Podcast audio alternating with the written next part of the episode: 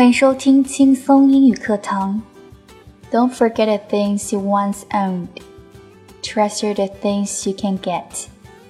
Don't give up the things that belong to you and keep those lost things in memory. 曾经拥有的不要忘记，不能得到的要珍惜，属于自己的不要放弃， 已经失去的留作记忆。更多英语。音乐、情感节目，敬请关注新浪微博 DJ Yuki 安夏。